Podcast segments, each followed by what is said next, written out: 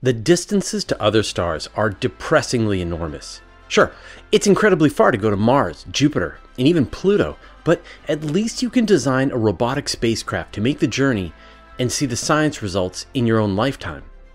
But in the case of other stars, interstellar flight times will take thousands and even tens of thousands of years to send just a robotic mission. Fortunately, the Milky Way's got our back. Other star systems have been hurling comets and asteroids towards the solar system, and all we've got to do is catch them. It's only been a couple of years since astronomers made their first detection of interstellar object Oumuamua. It was first discovered by the Pan-STARRS telescope in Hawaii on October 19, 2017, in the before four times. Unfortunately, astronomers caught it as the object was speeding out of the solar system, and every day of observations was made while the object was getting dimmer and dimmer. And yet, by examining just a few pixels of telescope data, astronomers have learned a tremendous amount about the object. It has a very long rendezvous with Rama shape to it, which isn't like anything else in the solar system.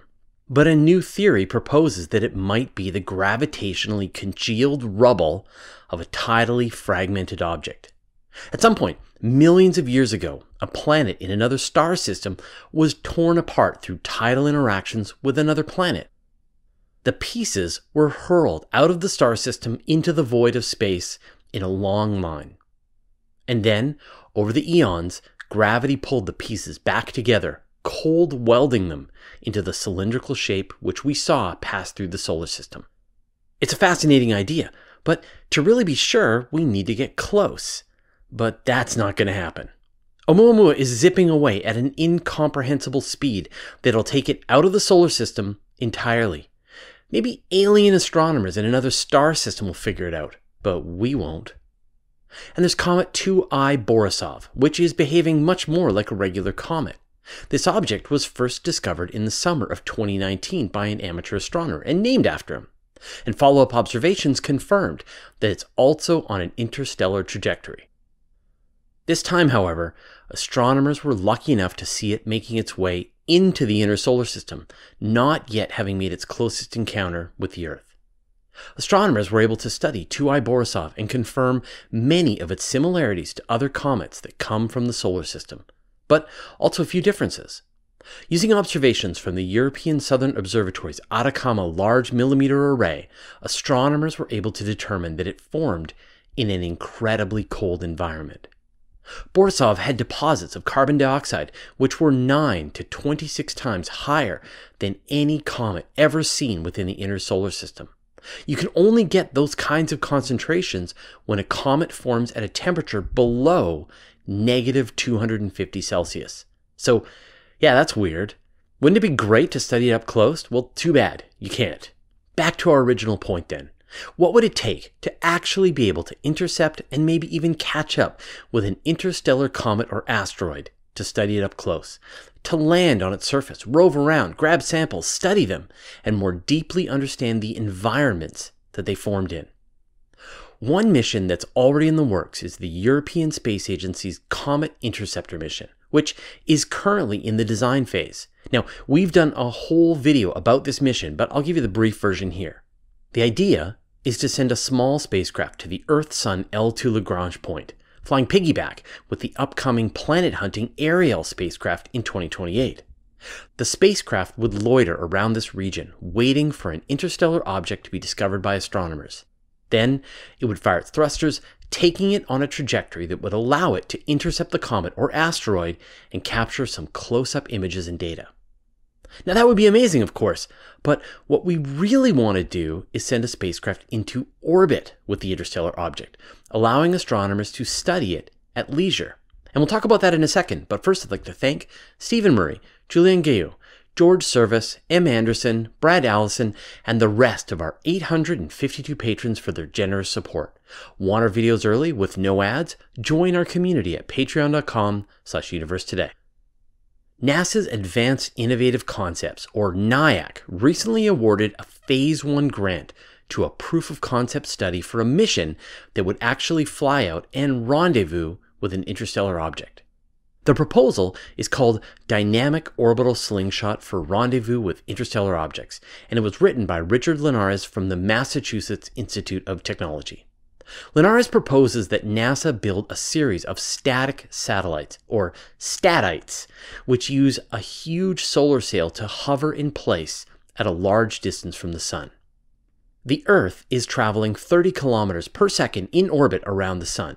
In order to intercept an incoming interstellar object, you would have to be able to cancel out that orbital velocity and then match the velocity of the interstellar object on an interstellar trajectory.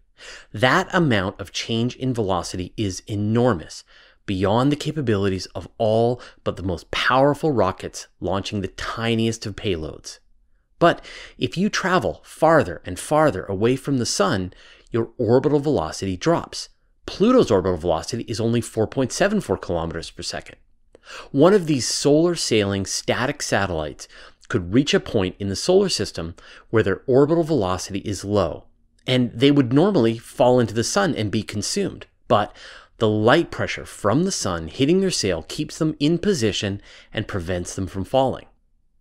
Linares' plan is to put a bunch of these spacecraft across the solar system to wait for another interstellar object to pass into their field of view.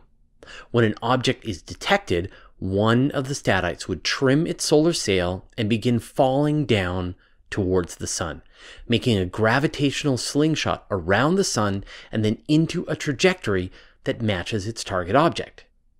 Its trajectory would be very similar to an interstellar object, allowing it to get close enough to be captured by the gravity and be carried along back out into interstellar space. A CubeSat science payload would be able to study the object in detail, sending its findings back to Earth, maybe even deploying tiny landers and rovers as we saw with the Hayabusa 2 mission. There's one additional idea to rendezvous with an interstellar object called Project Lyra, named after the constellation that Oumuamua was thought to have originated from. According to Andreas Hein and others from the Initiative for Interstellar Studies, it could have been possible to intercept Oumuamua. All you need is a rocket capable of catching up with an object traveling, you know, 30-ish kilometers per second on a trajectory that carries it out of the solar system.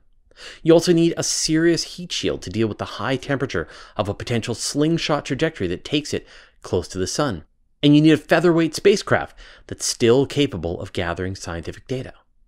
Now, according to their calculations, it could have been possible to send a two ton spacecraft to Borisov using a Falcon Heavy rocket if, big if, the comet had been discovered much earlier and you were able to launch it by July 2018. But even if the mission was able to launch by 2030, you could still make a close encounter using a fully loaded space launch system, a flyby of the sun, maybe Jupiter, and deliver a 3 kilogram CubeSat to Borisov by 2045. I suspect the Project Lyra team will continue to recalculate the interception timelines for every new interstellar object that gets discovered until someone actually listens. The point of this is that you've got to act quickly. Build your spacecraft now and get it ready so that it can be launched on a rocket within a few months of detection. Oh, and detect those objects much earlier when there's still time to reach them. Astronomers have estimated that there could be as many as 30,000 interstellar objects passing through the solar system at any time. Each one of these formed in a different star system and could teach us a tremendous amount about the formation of the universe itself. So let's catch one and learn all we can. What do you think? Let me know your thoughts in the comments. Here are the names of the patrons who support us at the $10 level and more. Want to see your name here, support the work we do? Go to patreon.com slash universe today. Once a week, I gather up all my space news into a single email newsletter and I send it out. It's got pictures, brief highlights about the story, and links you can find out more. Go to universetoday.com slash newsletter to sign up.